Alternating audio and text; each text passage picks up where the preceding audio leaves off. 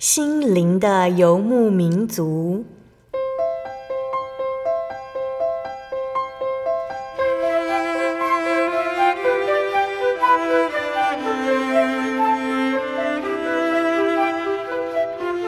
在这个谁都不管谁的后现代社会里，每个人的心灵都是游牧民族。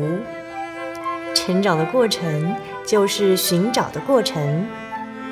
每一颗漂泊的心灵，其实都在寻找生命的绿洲。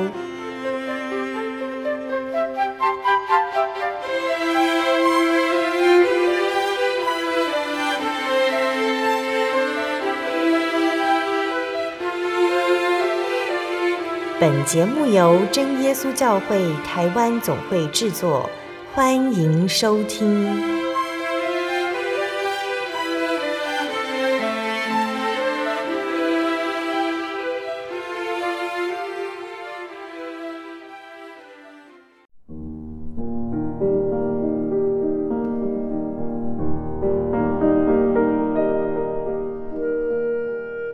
所在空中的听众朋友们，大家平安，欢迎收听心灵的游牧民族，我是贝贝，很高兴今天能够在空中和大家见面哦。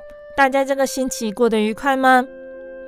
在节目开始之前，贝贝想和听众朋友们分享一句圣经经节，那是记载在圣经旧约的诗篇一百三十八篇七节：我虽行在患难中，你必将我救活；我的仇敌发怒。你必伸手抵挡他们，你的右手也必救我。亲爱的听众朋友们，住在台湾，我们都知道台风让人恐惧，狂风越卷越快，夹带大雨雷电袭来，一旦登陆就会带来可怕的破坏。我们可能在电视上看过台风造成的灾害，甚至我们也曾经经历过台风的灾害。那诗篇的作者他说，他行在患难中，那个感觉就好像走在台风里面。在我们成长的历程中，我们经历过一些患难，有的时候遇到的患难，甚至是来自于意想不到的地方。当台风来袭的时候，我们需要地方遮风避雨；而遇到患难的时候，我们同样可以寻求神的庇护。我们知道。再大的风暴都会过去，我们只要耐心等候，并且在其中学习，更加认识神。所以，愿我们可以这样子向耶稣祷告：亲爱的主，我有时觉得麻烦像台风将我团团包围，让我觉得很可怕。感谢你的应许，承诺在我处于风暴的时候庇护我，与我同在。求你教导我，以顺服。耐心来走过这一段路程，阿门。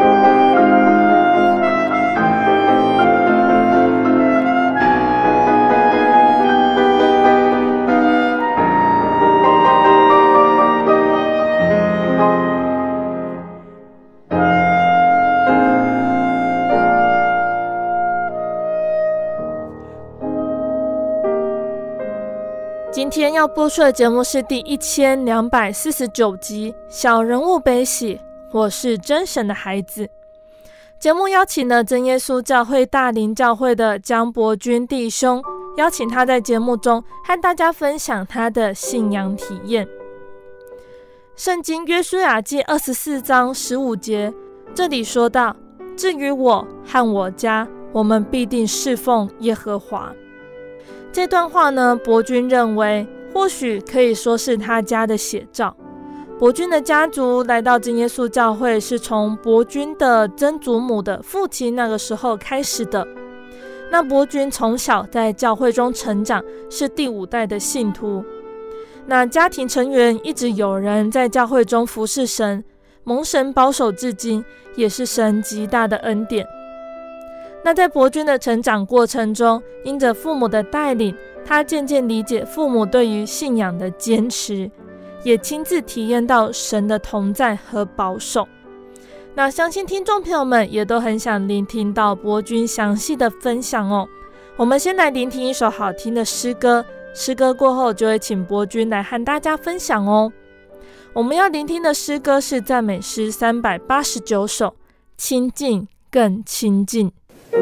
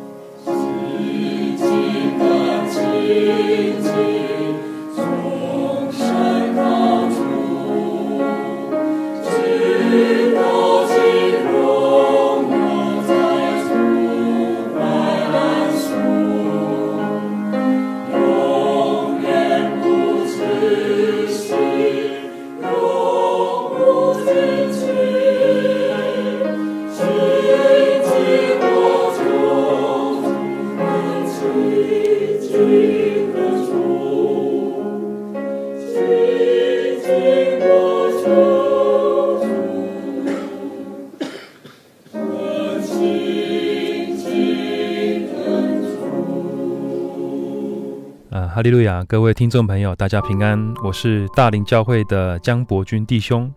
呃，我们家的信仰是从曾祖母的爸爸开始的。曾祖母的爸爸名叫蔡海涛，是蔡胜明长老的哥哥。我曾祖母的爸爸是长子，就是老大。那所以这样子算一算，到我这一代，总共经历了五代的信仰。那也曾经听阿公提过，这个曾祖母她妈妈曾经在大林教会担任过财务，那我的阿公呢也担任过教会的财务跟书报组的负责人很多年。我爸爸是现在教会的专职传道江克昌传道。那现在想起来也觉得。我们家庭的信仰能够传承到我这一代呢，也是神一个很大的恩典。就像圣经上约书亚记有记载的，约书亚说过：“至于我和我家，我们必定侍奉耶和华。”那也感谢神的保守，让我们的家庭的信仰能够传承到现在。呃，我曾经听我阿公分享过，在教会建立的初期。其实信徒数并不是很多，所以没有所谓的主内联婚，大家呃嫁娶外邦的还是不少。所以那个时候，我的曾祖父江维礼，呃，是娶了就是蔡海涛老师的女儿蔡秀柱，就是我的曾祖母之后，才受洗归主的。因为当时，呃，我的曾祖父想要娶她。但是曾祖母说要娶我的话，就必须要先受洗。那后来呢？因为我们江家其实是一个很大的家族，那个时候曾祖母很担心我阿公他们这个信仰会受阻挡，也很担心那个时候的长辈会责备，所以呢，并没有让阿公他们从小就受洗，但是都有带他们去教会参加聚会、参加宗教教育这样。那我的阿公他也分享说，他是在高中的时候先得到圣灵，那教会的长子知道之后呢，就马上带他去受洗，这样。嗯嗯。然后我阿嬷那边的信仰啊，其实我我的阿嬷已经离世了，但是她也是嫁给我阿公之后才受洗。嗯嗯。因为她嫁给阿公之前也是传统信仰的家庭，但是我爸有跟我提过一个见证，就是说。因为阿嬷觉得说，每年逢年过节都要准备这么多的这个生礼啊、祭品要拜拜，又忙又又很累。所以心里有个念头是说，如果能够嫁给新耶稣的人，就不用做这些麻烦事的。嗯哼，所以感谢主，我想我想神有听到我阿嬷这个心里的声音，所以呢，才安排这样子的一段婚姻，嫁给我阿公之后就受洗归入真耶稣教会。这样，嗯、那我的阿妈也曾经就是有叮咛我爸爸说，哦，不要因为妈妈这边是嫁过来江家才受洗的，你就能啊，你就想说能够娶外邦的女生，不能这样，一定要娶教会的信徒。这也是我爸爸跟我说的，就是阿妈之前有跟爸爸提醒过的这个事情。嗯嗯。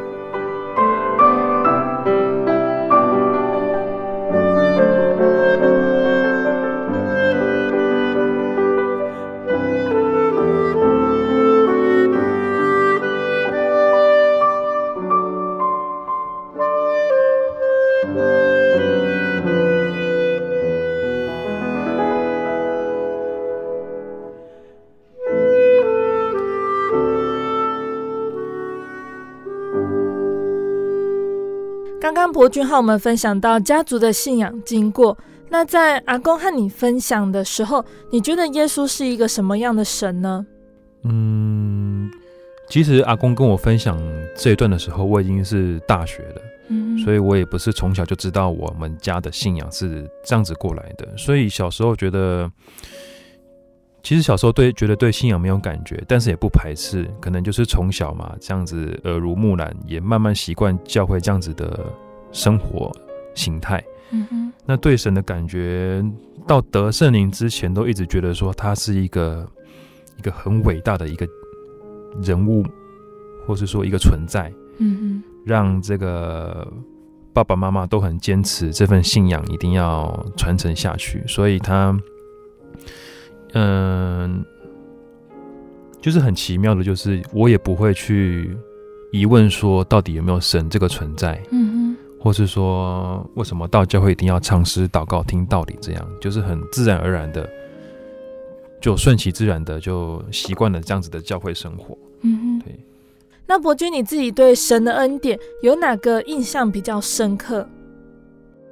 其实小时候听见证嘛，都是很多早期的信徒都会见证说，一定是家里发生一些很重大的事情，或者可能身体生重病得到神的医治，种种这样子的恩典见证。嗯哼，那我就想起在国中的时候发生过一次意外，那次意外就是在某一次的运动会当中，我去参加一个跳高的项目。嗯哼，那在跳高的时候呢，不小心我跳起来的时候，脚去踢到旁边的那个支架，我还记得那个支架是铁做的。嗯哼，那我就这样子失去平衡而摔了下来。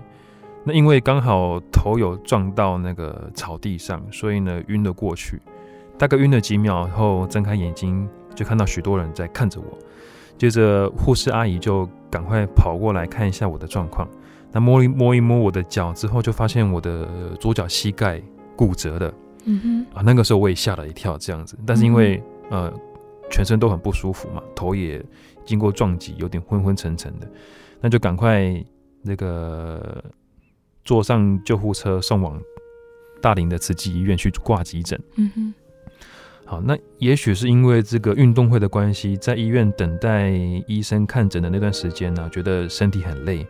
那左脚完全动弹不得，因为一动就非常剧烈的疼痛。好，那这个时候家人跟教会的同龄知道消息之后，都有跑来关心。那阿公也一直陪在我身边。那一直等到晚上准备要动手术的时候，那个时候我印象非常深刻的一次。我记得护士推着我进入等待室的时候。因为等待室有一个很大的窗户，可以看到医生在里面帮病人动手术。好，那我就刚好看到一个外科医生正在处理一位患者的眼睛，那他的眼睛全部都是血迹，那一直流到这个脸上，就非常触目惊心的一幕。那加上等待室只有我一个人，那那边的冷气又。开得特别强，所以我的身体就开始恐惧，然后一直不停的颤抖。嗯，对，那也是第一次体会到恐惧这样。嗯哼，那感谢主的是，进入手术室之后呢，医生帮我进行全身麻醉，然后直到我醒来的时候，已经是隔天的早上了。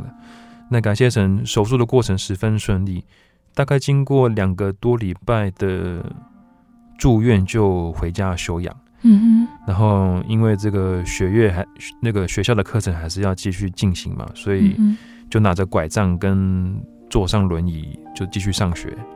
那其实呃，发生这个意外，在信仰的体验上，当下是没什么感觉，只是我大学的时候有回想过这一段。其实是有神许多的恩典的，因为那个时候其实跳，因为跳高骨折是非常非常几乎没有人因为跳高骨折的，可能这个学校的历史上我应该是我应该是唯一一个，嗯，对。然后我们朋友啊跟教会的同龄都觉得很稀奇，为什么会因为跳高而跳到骨折这样？那刚好住院的那段期间的几个礼拜之后，学校就要月考了。嗯，所以我想大概是神的安排，因为其实我自己也不太爱念书，所以神就让这个机会让我可以待在医院，那就躺在床上没事嘛，就利用时间多看书这样。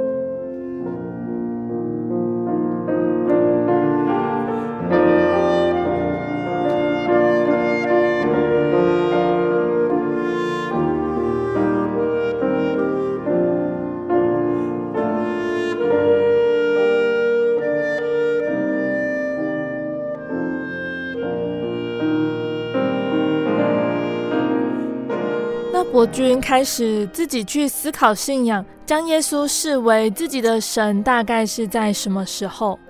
嗯，其实我国小还有个体验，但是如果是真正觉得说信仰是属于自己的时候呢，大概是大学的时候。嗯哼，因为自从有记忆以来呀、啊，就是爸爸因为当传道，所以很常不在家，那所以都是妈妈带着我跟弟弟去教会聚会。嗯，他都很注重我跟弟弟的信仰，对，就是会有一些比较算是比较嗯严格，但是来现在来讲应该是算一些基本的要求啦，就是聚会不能迟到啊，也不可以打瞌睡啊，祷告时候不可以装假装去厕所等等。那其实教会也都一直在提醒我们这样，嗯，对。那所以我妈妈也是。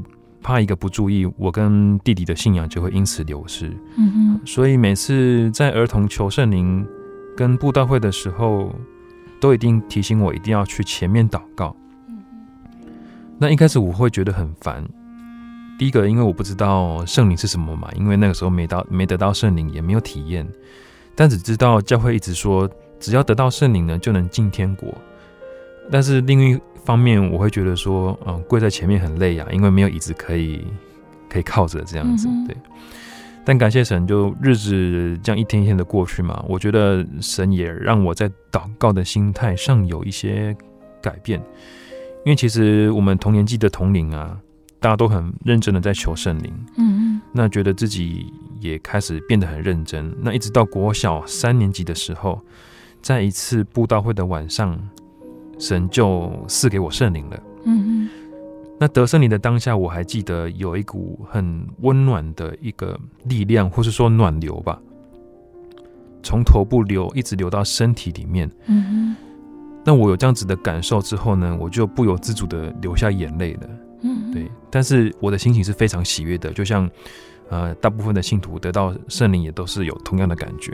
嗯哼，对。那直到我呃隔了一年，爸爸就被调去台北教会注目，嗯、呃，所以在台北生活了两年这样。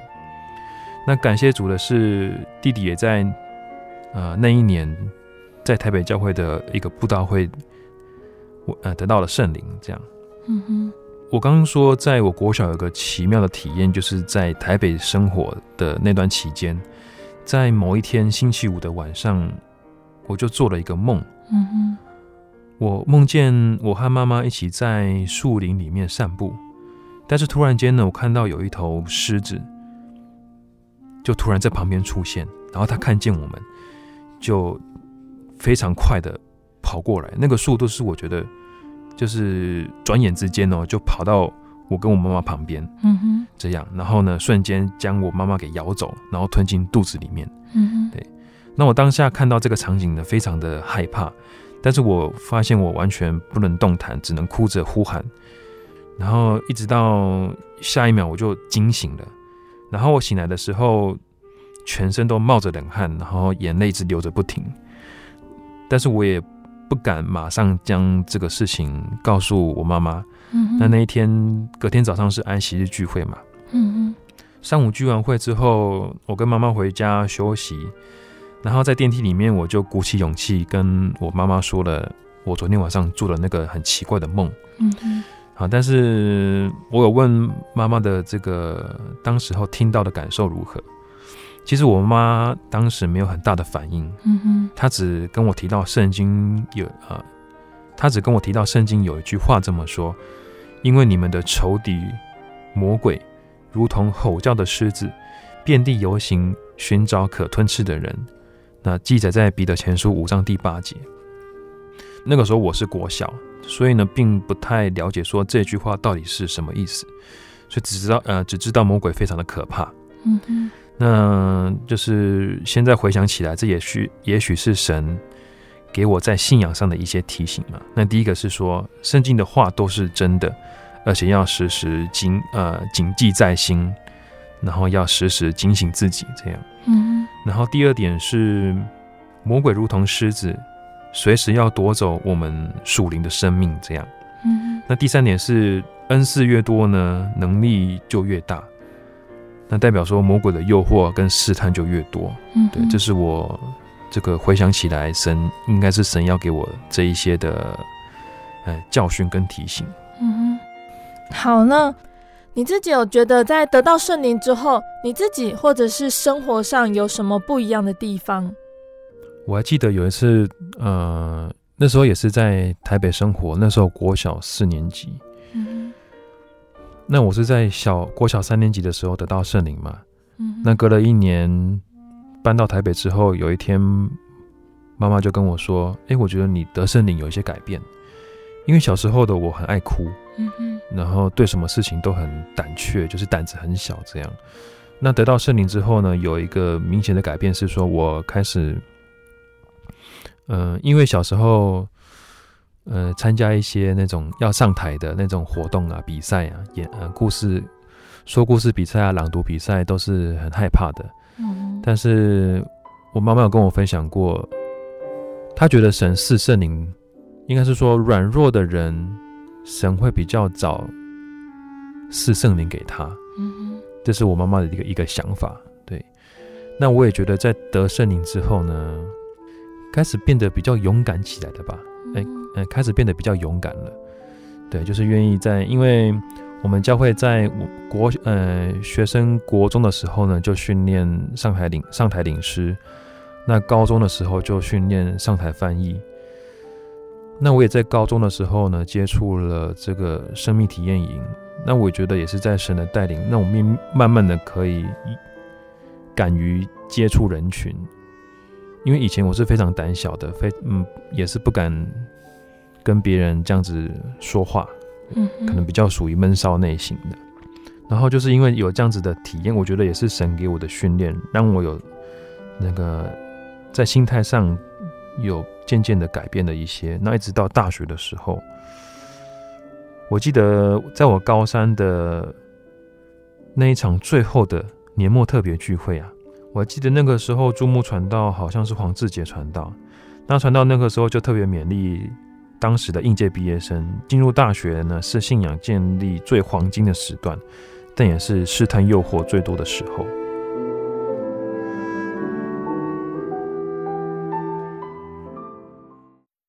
我对圣经的道理好有兴趣哦，可是又不知道怎么入门哎。你可以参加圣经函授课程啊！真的啊？那怎么报名？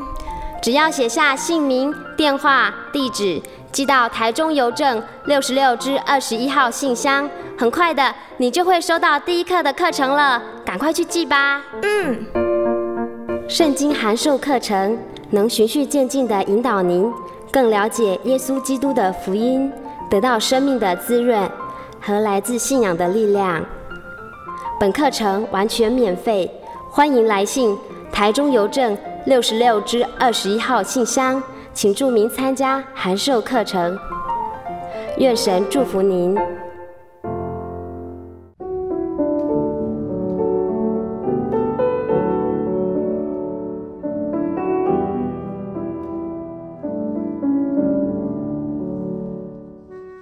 的听众朋友们，欢迎回到我们的心灵的游牧民族，我是贝贝。今天播出的节目是第一千两百四十九集《小人物悲喜》，我是真神的孩子。我们邀请了真耶稣教会大林教会的江伯君弟兄来和大家分享他的信仰体验。节目的上半段，伯君简单的分享到他的家族信主经过，也分享到他是如何从父母亲的身上看到信仰的宝贵。而节目的下半段，伯君还要继续和我们分享，当他离开家到外地念书的时候，他是如何体验到真神的呢？欢迎听众朋友们继续收听节目哦。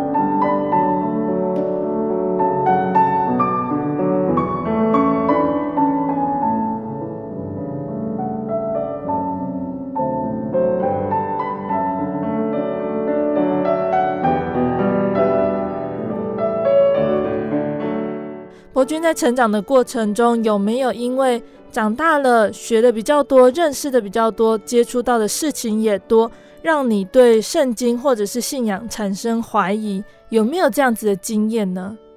呃，我觉得这当然会，因为在青少年时期开始会有一些叛逆的这个行为跟思想嘛。嗯。那也那个随着年纪的增长，你会开始接受到一些。应该说，你心思方面会慢慢的成熟，然后你会接触到社会上社会上的一些思想跟潮流。那那个时候呢，我还记得高中的时候，曾经有一些很叛逆的思想，嗯、特别是对于圣经道理的一些疑惑。嗯、但其实现在我已经完全忘记当时候的想法是什么了。我只记得一个很特别的一个体验，是我有一次在跟，我还记得那个时候，我妈妈在帮我剪头发。啊，那那个时候我就有一些不好的一些想法，然后就说出来嘛。那我妈妈听到这些呢，就试图要纠正我的这个观念。所以呢，我们只是单纯的聊天，到最后就变成了一像是一种争执。那那时候刚好高中生嘛，血气方刚，所以呢，情绪就变得越来越激动，然后好像就是说了一些不该说的话。其实我已经忘记我当时说什么。说了什么话？只是记得说，我说完的当下，就感觉到舌头被一股力量给勒住，然后下一秒，我马上就意识到，好像我的圣灵几乎要离开我的身体了，他的感觉就越来越薄弱，所以呢，我就赶快默祷说求主赦免，因为我觉得这个是神要给我一些给我的一个提醒之类的。嗯，对，因为呃，我当下就知道说我说错话了，所以呢，就赶快求主。赦免，那这是在得到圣灵之后呢，第二次在灵里面有比较明显的体验。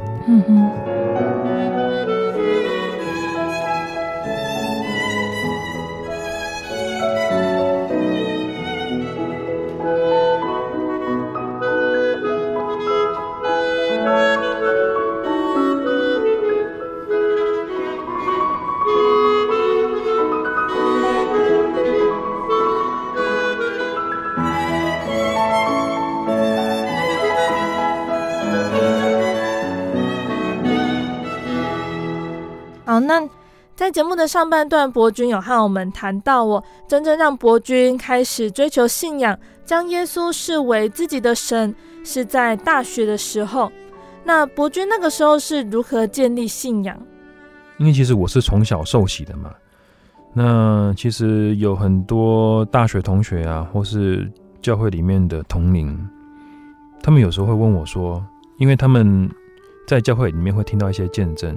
有些人不是从小受洗的，但是呢，在他们人生中遇到绝望的时候，或是遇到困难的时候呢，他们去寻求神，然后就得到神的帮助，有非常明显的体验。嗯哼，所以他们就会有一种想法是说，是不是不要从小受洗，等到你长大了，可能成年了再来受洗的那种体验会不一样。嗯哼，我当时听到这些想法的时候。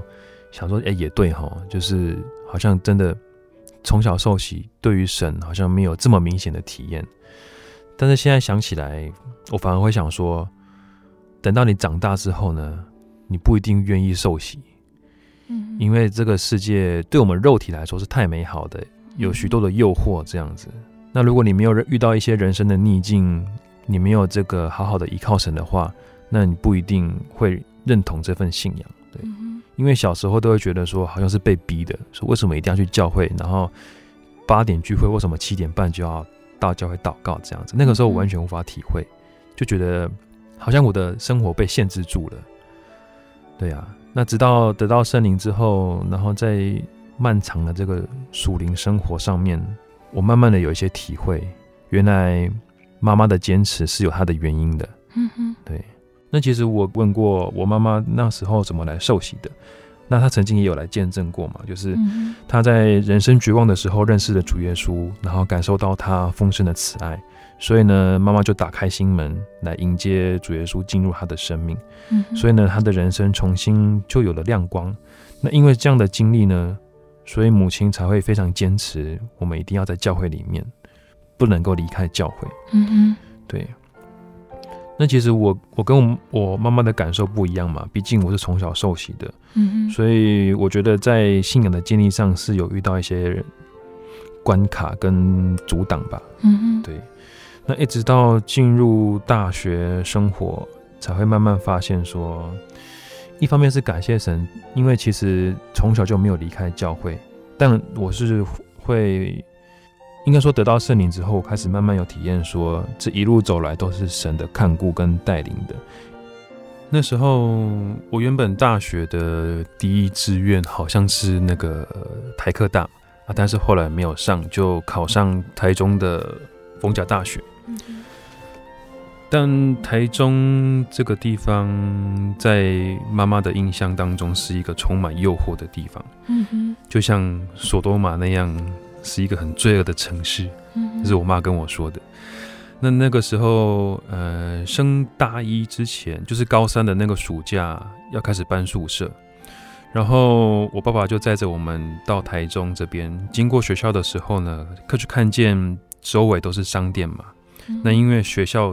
正门出来就是逢甲夜市。嗯哼，那看到这个景象，我妈也开始担心我习惯这边之后呢，会开始变得不想去聚会。嗯，还记得以前国高中那个时候还是住在家里，所以放学除了补习之外就是回家嘛。那休闲活动呢，大概就是在我们家后面有个公园。在公园打球，或是去学校运动，这样。嗯，有一次，我一个国中同学邀请我去他家跨年，那是我人生中第一次跨年。那因为他家是种兰花的，所以他有一个很大的空地可以烤肉。然后其实我很怕我妈会不答应，因为她管很严嘛。嗯，结果呢，我跟她说要去同学家跨年的时候，哎，反正她没什么意见，就答应让我去了。那我当然就很高兴的去了嘛。那到同学呃晚上到同学家吃吃烤肉啊，玩游戏，聊聊天，然后顺便说一下彼此未来未来的梦想。嗯好，那就很开嗯、呃、很高兴的去跨年了。跨年完之后呢，就很高很开心的回家。到家差不多凌晨一点，嗯，然后我就看到一楼的灯亮着啊，原来是。呃，妈妈在等我，因为那个时候国中还没有手机，那我也没有留家同学家的电话给妈妈，所以我妈也只能在家等。那结果一进家门就看到皱着眉头，然后看到我很生气，就跟我说：“你不知道现在几点了吗？”嗯，那以前父母都很常这样问，就是感觉我们都很没有时间观念嘛。嗯，然后怎么这么晚才回来？这样，然后就一直噼里啪啦开始骂这样。我就说去跨年当然会比较晚回来呀，然后结果妈妈回答说：“啊，跨年也不能超过十二点才回来呀。”然后就开始争执起来。那因为跨年就是要等那个十二点整点的倒数嘛，那个才才算跨年了。所以那个时候，呃，去很开心，回来之后呢，跟妈妈吵架就变成不开心。嗯，然后但是呃，但是现在回想起来。是蛮好笑的啦，就是蛮蛮有趣的回忆。嗯、但是呢，也难怪那时候妈妈会担心我上了大学，这个心思都不在教会的圣工或是课业上了。嗯，因为在台中这个地方，因为我家是在乡下，那台中是个都市嘛，那边有夜市啊、百货公司、有电影院、KTV、保龄球馆、撞球馆，有许多可以玩的地方，所以你只要有机车去哪里都很方便。嗯，那但是很感谢神的是，开学之前，我们的逢甲团契的学长有联络上我跟其他的新生，嗯，所以呢，就是等我们搬完宿舍的时候呢，就约个时间跟我们这些新生吃个饭，然后熟悉一下学校跟一些环境。嗯，那因为以前在家，我们家离大林教会很近，大概走路五分钟就到了。嗯，那骑脚踏车当然更快。但是到台中呢，因为凡呃逢甲团契是属西台中教会，嗯哼，那个时候发现去教会骑机车都要花个十到十五分钟。那个时候非常的不习惯，因为大一大学一年级上学期还没有机车。嗯嗯，啊，但是学长都会很主动。约时间载我们过去啊，只是那个时候每个礼拜周末也都会回大林这样。嗯，那直到大一下学期，就爸爸要买机车给我，那那个时候就比较就开始比较少回家了，这样。嗯，就像长了翅膀一样，想去哪就去哪，就感觉很自由。但是其实反而后来觉得是被这种世俗。被这个世界给挟制的。嗯，因为在家里，妈妈都晚上都会带我们去参加晚间的聚会。那离开家之后呢，选择反而变多了，因为没有人会管你嘛。嗯，你可以选择跟同学出去玩啊，去聚餐、看球赛、听演唱会之类的。但很感谢神的是，我们那几届的契员跟学长姐都会约我们去。教会聚会就是该聚会的时候都会去聚会，这样。嗯，然后因为国高中我们原属的教会有训练领师跟翻译，所以到西台中教会就会自然的继续接这些圣工去，嗯嗯，自然而然就会去担任这些圣工。嗯，然后想到这边，我突然想到哈，因为我们大学都会参加小诗班嘛，嗯，我们中区联系有个小诗班。那我记得有一次，我们小诗班要去这个中投小区的音乐会去献诗，然后我们有一首诗歌呢，它那个和声非常的困难，就是到呃，因为音乐会是礼拜天，那礼拜天的最后总彩的时候，我们发现，呃，那首诗歌我们唱的二二六六的，就是非常的不和谐，和声没有到位。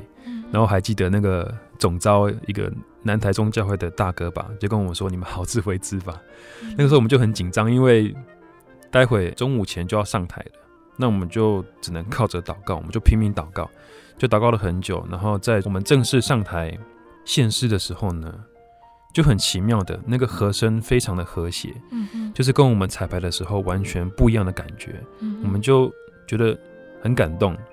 对啊，然后也觉得说这是一个非常奇妙的经历，所以是真的靠着祷告，让神带领我们献诗都非常的顺利。这样。嗯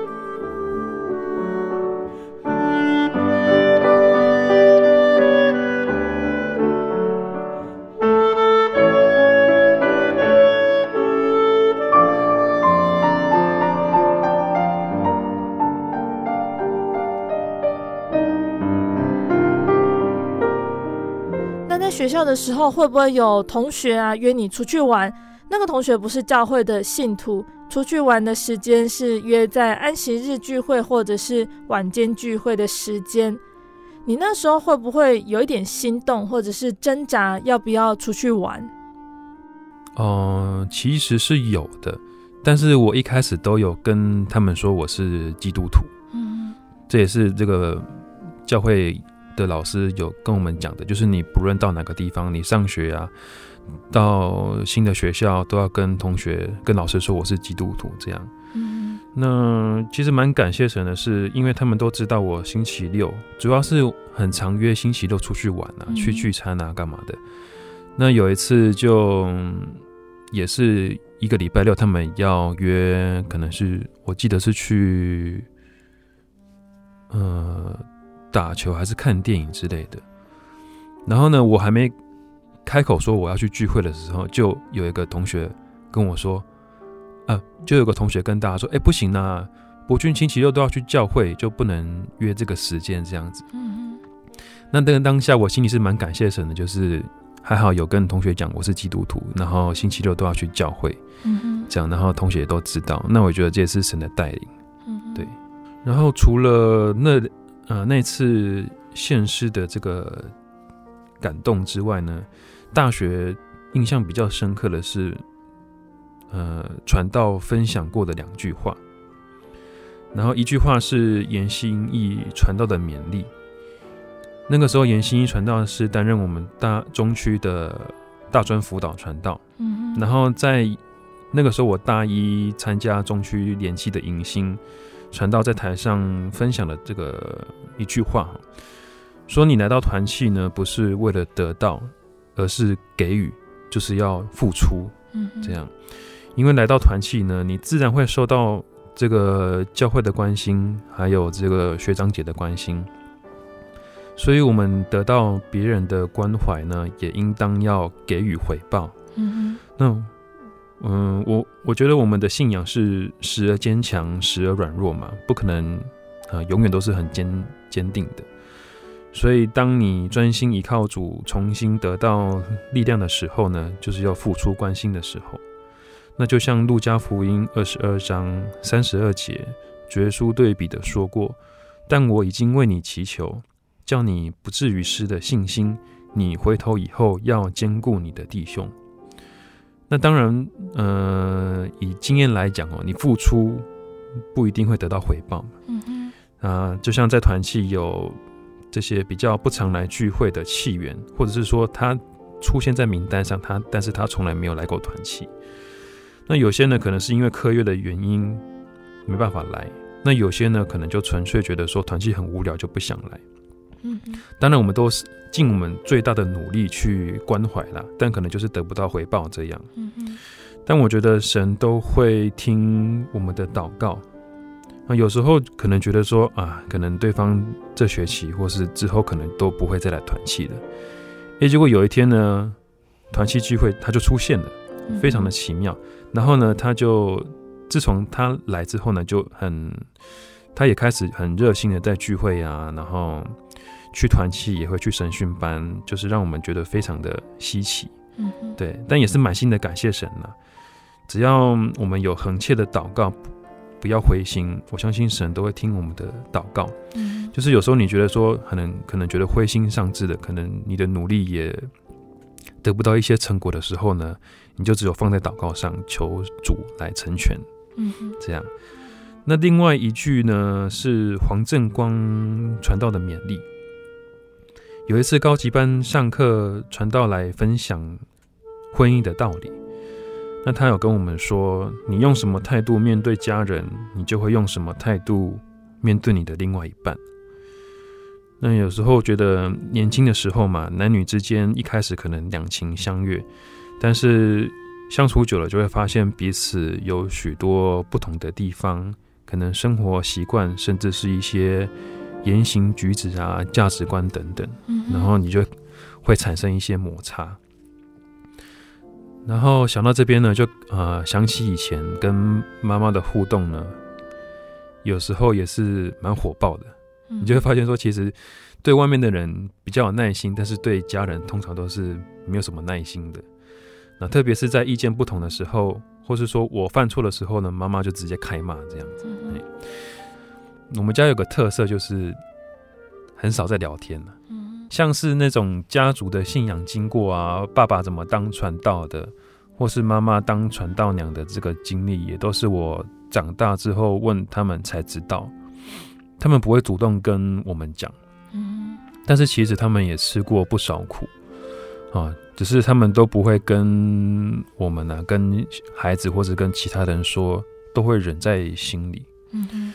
那我后来觉得这个非常的不容易哈，感觉这个要灵修到一个一个程度才有办法这样做到，因为你通常受到委屈或是跟误会啊，跟别人起冲突的时候，你一定都会想要找一个人抒发心情嘛，跟你比较熟的朋友或是家人，不吐不快嘛。那但是神说过，深冤在我，我必报应。所以心中的忧愁呢，只管在祷告的时候向神诉说，因为你跟别人说的话，可能就会变成你在批评或是论断，很容易在说话上有过失。嗯嗯。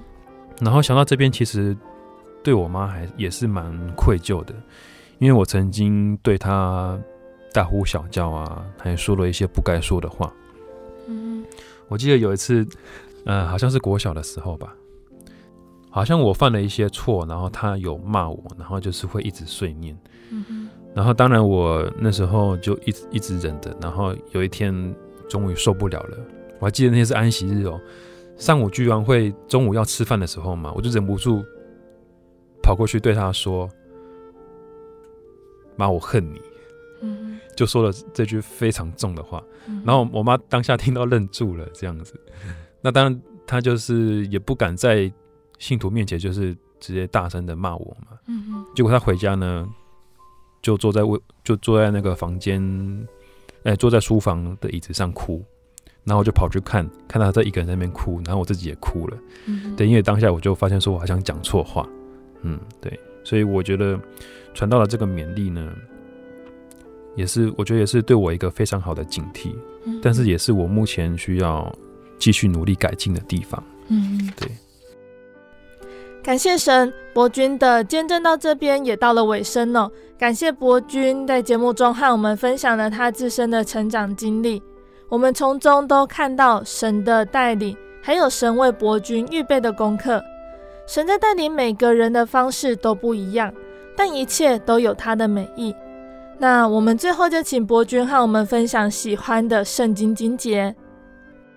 我想要先分享第一个经节是马太福音六章三十三节，嗯，你们要先求他的果和他的义，这些东西都要加给你们的。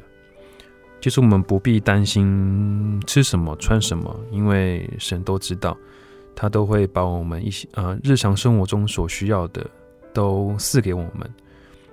好，然后另外一个经节是罗马书八章十六节。圣灵与我们的心同证，我们是神的儿女。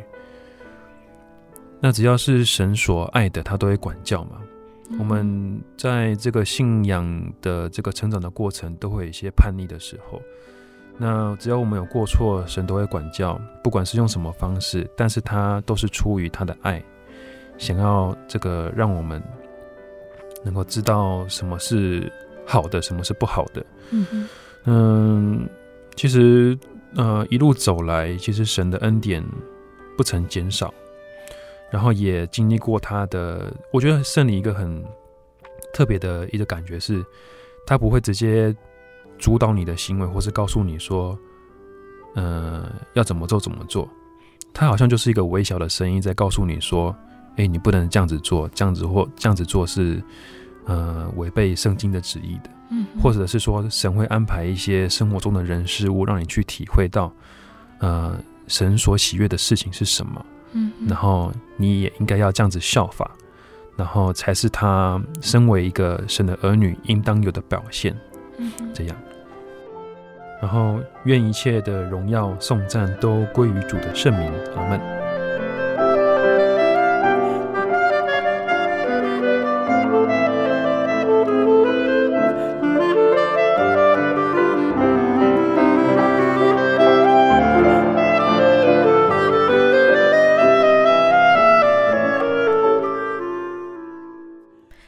的听众朋友们，伯君的见证就分享到这里喽。期盼今天的见证可以让大家明白主耶稣的慈爱，有机会一定要来认识主耶稣哦。亲爱的听众朋友们，今天的见证主题是“我是真神的孩子”。什么样的人可以成为真神的孩子呢？或许听众朋友们曾经听过，在传统信仰的家庭里面，小孩因为身体不好，太顽皮、不平安等等原因，家长会去庙里面请神明收养孩子，期待小孩可以乖一点、健康一点。但这里说到真神的孩子，不是干儿子，而是真正的儿子，并且是真神的儿子哦。以圣经来说，我们世上的人原本都是奴仆的身份，但是耶稣来到世上，带来救恩。用他的十架和保险，把我们从罪里赎出来，叫我们有儿子的名分。所以，当我们相信耶稣，受洗归入主的名下，就可以成为神的儿子，与神有属灵的父子关系，并且还有圣灵与我们的心同证，我们就是神的儿女。那这个比我们刚刚提到成为神明的干儿子更好。成为神明的干儿子，祈求的是在世上的平安健康，并且有许多的见证告诉我们，其实这样子的收养并没有效果，仍然会不平安不顺利。但是信耶稣之后，成为真神的孩子，我们有天父真神的保守看顾，也有永生的盼望，可以继承天国的产业。当大家在追求肉体世上的平安时，耶稣给予他的孩子还有心灵上的平安，叫我们不要忧虑。圣经上有段贝贝觉得很窝心的经节，是说：因为天空的飞鸟不种不收，也不积蓄在仓里，天父尚且养活他们，我们的生命岂不比飞鸟贵重的多吗？野地的百合花不劳苦，也不纺线。却有艳丽的色彩，我们的价值比百合花更珍贵。当爸爸妈妈的人对于小孩的一哭一笑很敏感的，很容易就知道小孩要表达什么，何况是我们的天赋呢？天赋都知道我们的日常需要，所以我们只要先求神的国和神的义，我们所需要的东西，天赋都会加给我们。所以，在这段经节之后，提醒我们不要为明天忧虑，这真的是成为神的孩子很让人喜乐的事情哦。最后，贝贝要来和听众朋友们分享一首好听的诗歌，这首诗歌是赞美诗的两百零三首《百合花》。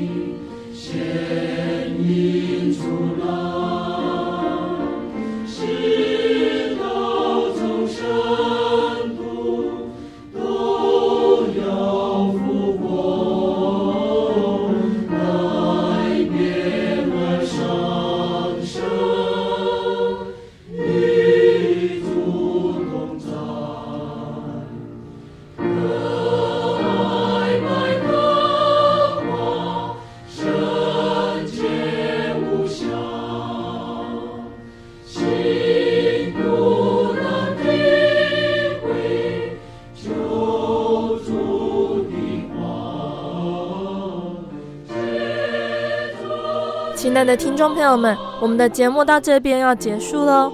如果我们喜欢今天的节目，欢迎来信索取节目 CD。如果想要更了解真耶稣教会和圣经道理，欢迎来信索取圣经函授课程。来信都请寄到台中邮政六十六支二十一号信箱，台中邮政六十六支二十一号信箱，或是传真零四二二四三六九六八零四二二四三六九六八。谢谢你收听今天的节目，我是贝贝，我们下个星期再见喽。寻找生命。